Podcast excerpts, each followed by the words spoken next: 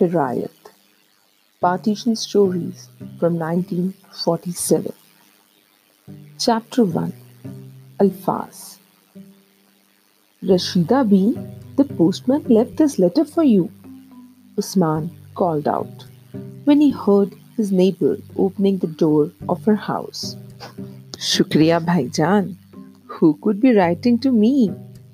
She wondered aloud as she took the letter from him. Are Bhaijan, but this isn't Gurmukhi. I don't even know how to read it. And who could send me a letter in Punjabi? She said with a hint of irritation. I thought as much, and I was wondering who in this whole village will be able to. Maybe you can ask the postman to help you?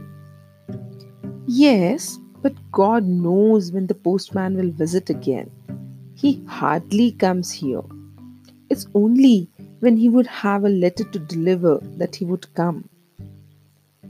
Akram isn't going to be home for a fortnight. Otherwise, he would have taken me to the post office. She said ruefully, referring to her son who was out for business.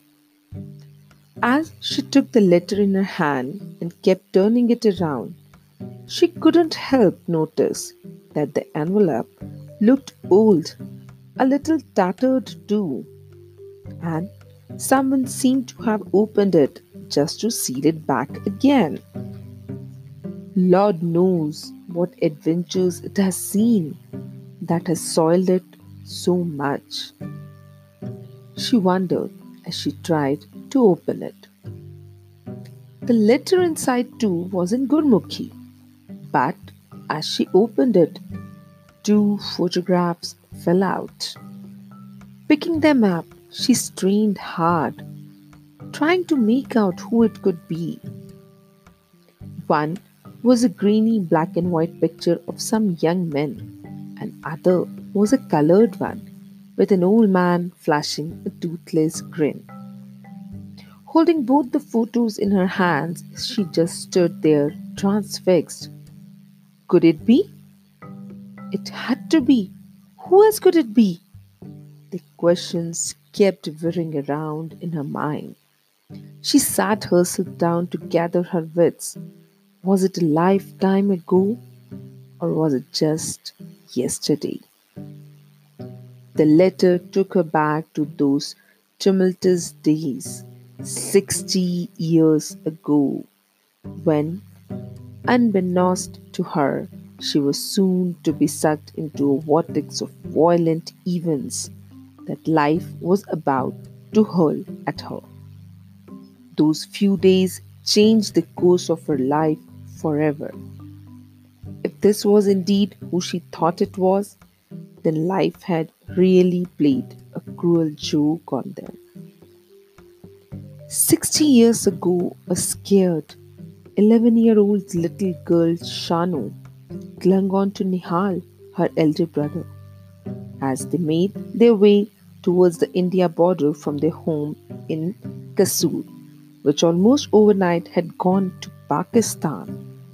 Their entire family had been wiped out, except the two of them, who had been away for a family function in another town. They came home to witness the destruction and death. A vision of God that would haunt the little girl for days to come. Nihal was 10 years older to Shanu, but still too young to deal with the loss of this magnitude. And yet he had to shake it off. Survive or perish, it was for them a lot of Hindu families were moving towards Firozpur, which had been allocated to India. A refugee camp was set up there for people like them, he heard. So joining them seemed the wisest approach. It was a short distance, hardly 30 35 kilometers, and that made him hopeful.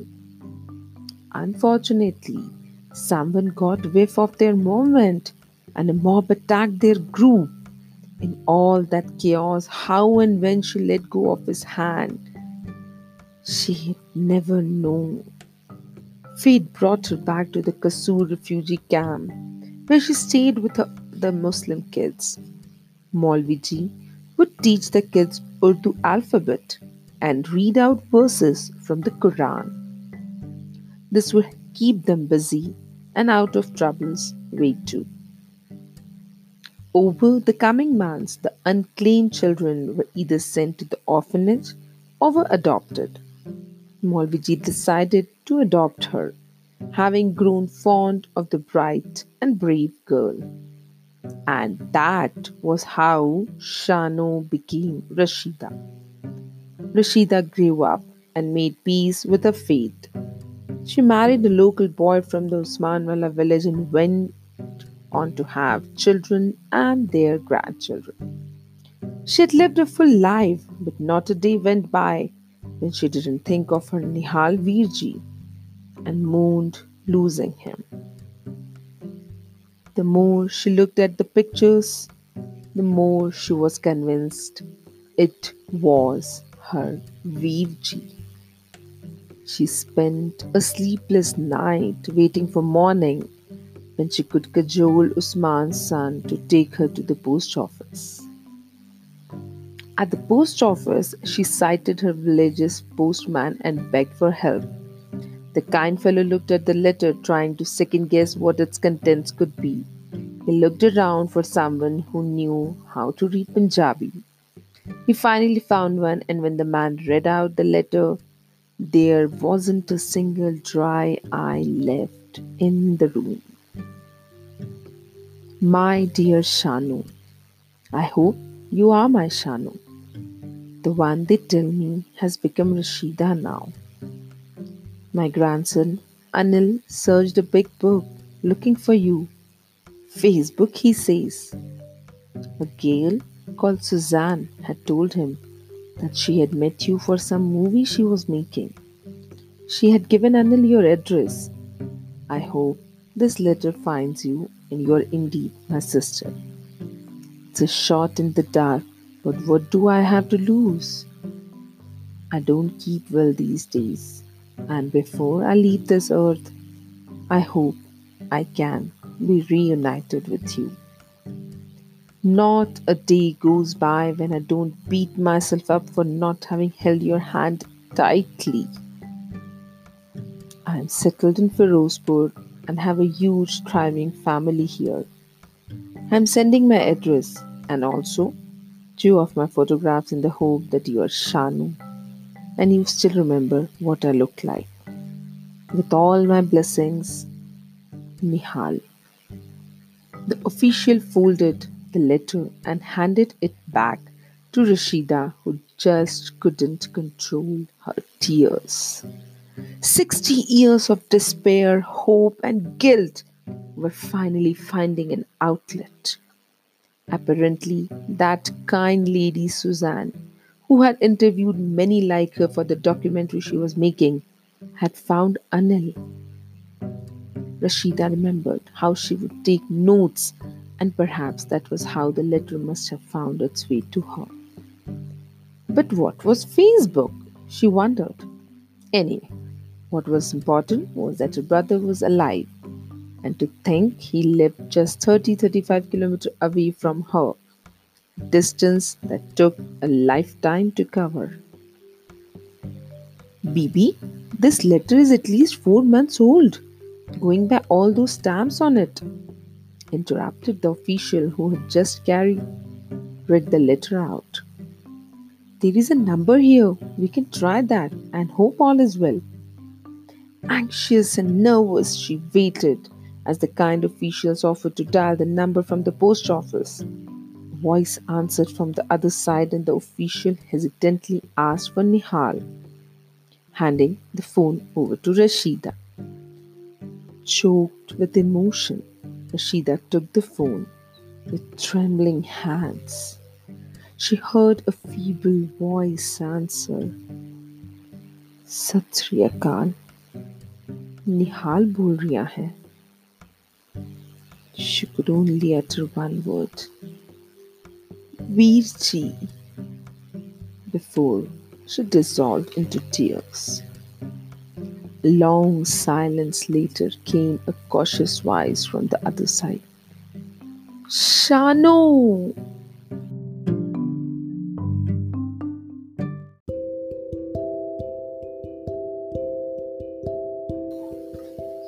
Hello, Pranam, and Namaskar. Today I'm holding a very nostalgic book in my hands titled Hijrat Partition Stories from 1947 by Dr. Shivani Salil. All the stories are inspired from true events. Just to give you a glimpse of the book, let me read you a chapter today. Chapter 7 Hirayat The Longing. There was a nip in the air signaling that winter was knocking their doors, except that there were no doors now. Now there were only flaps in their tent house in the Kingsway refugee camp. This camp had been home from the time they had set foot in this new city. Taro smiled wryly to herself. This time of the year back home, she stopped short there. Kotadoo was no longer home, they told her. It was in Pakistan now. Hindustan, India, this camp was home. At least till the time they would be told to relocate. Her heart ached. The cool air here seemed bereft of the warmth and excitement of festivities.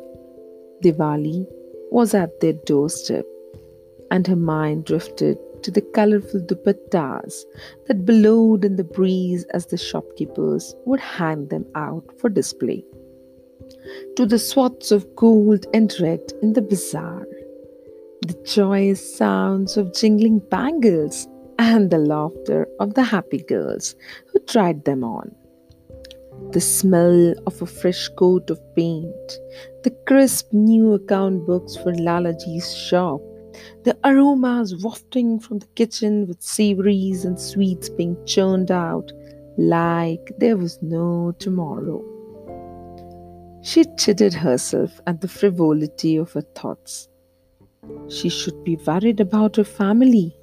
And here, she was thinking about such insane, unimportant stuff. Diwali had always been a time to usher in the new and do away with the old. But this time around, it had been taken way too far. They did away with their old home, their roots, to move into this new, whatever this was. Taro felt suffocated with the anger and frustration rising inside her and impulsively flung away the piece of cloth she was mending. Sitting on that makeshift bed in that tent, she dunked herself into the misery that enveloped her. Grief washed over her, dissolving her into the tears that had been left unshed for far too long. The tears for her home, her loved ones who had gone missing, or worse, who were dead. There was no way to know.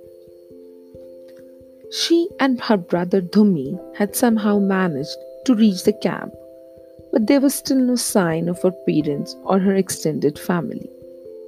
Every day, after Dhumi left in search of work and she took care of the daily chores, her ears would be directed towards the blaring loudspeakers. The announcements were often met with whoops of joy from some corner of the camp as families reunited. This joy evaded her, and now, with Diwali looming over them, the gloom just became grayer. Dhumi, her poor brother, was being brave himself. He was willing to do odd jobs that came his way. Back home, he was the pampered Chota Chaudhary who just had to utter a wish and it was fulfilled. Taro remembered the sherwani Lalaji had ordered for him with the delicate gold threadwork last Diwali and the exquisite duties to go with it. And now, her little prince of a brother was walking around the city in tattered shoes. His hands were calloused from the hard work they were not used to. Since the past week, he hadn't been able to make any money. With hardly any savings, she wondered what Diwali would look like. The festival of lights, they call it.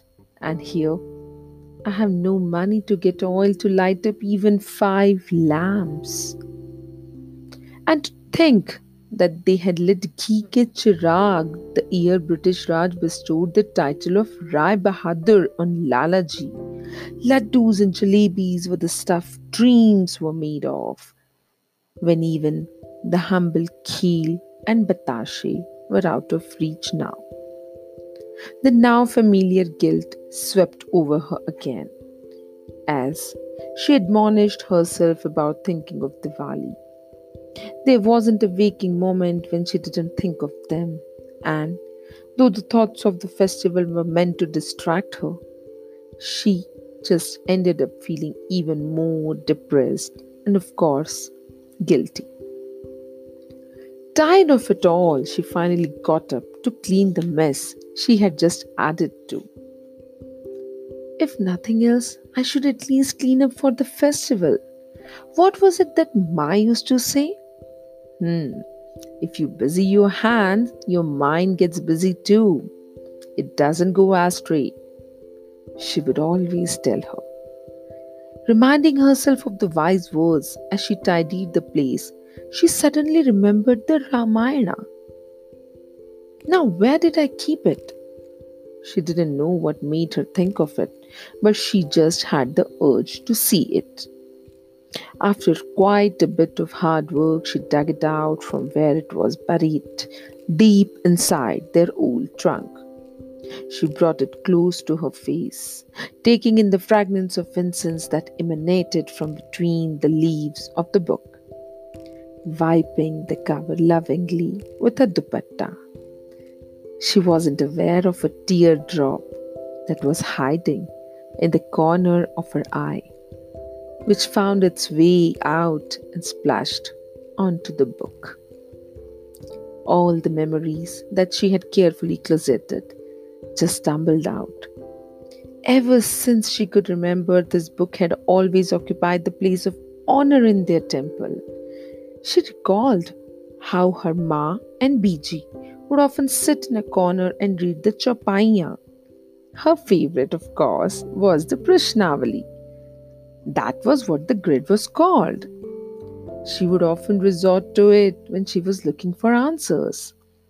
Biji would chide her Beta ji, don't trouble God for every small thing. Use it when you're faced with a really difficult question. Now, so far away from sitting in the camp, Taro sighed. Biji, now there are so many questions to ask. Which one should I ask first? That in itself being a question. Flipping the page to open the grid. Her eyes widened in surprise when she reached the page she had been looking for. There, safely pressed between the pages of the holy book, lay ensconced a new, crisp five rupee note. Taking out the note, all she could do was to touch her forehead to it reverentially as she looked up, offering a silent prayer to God.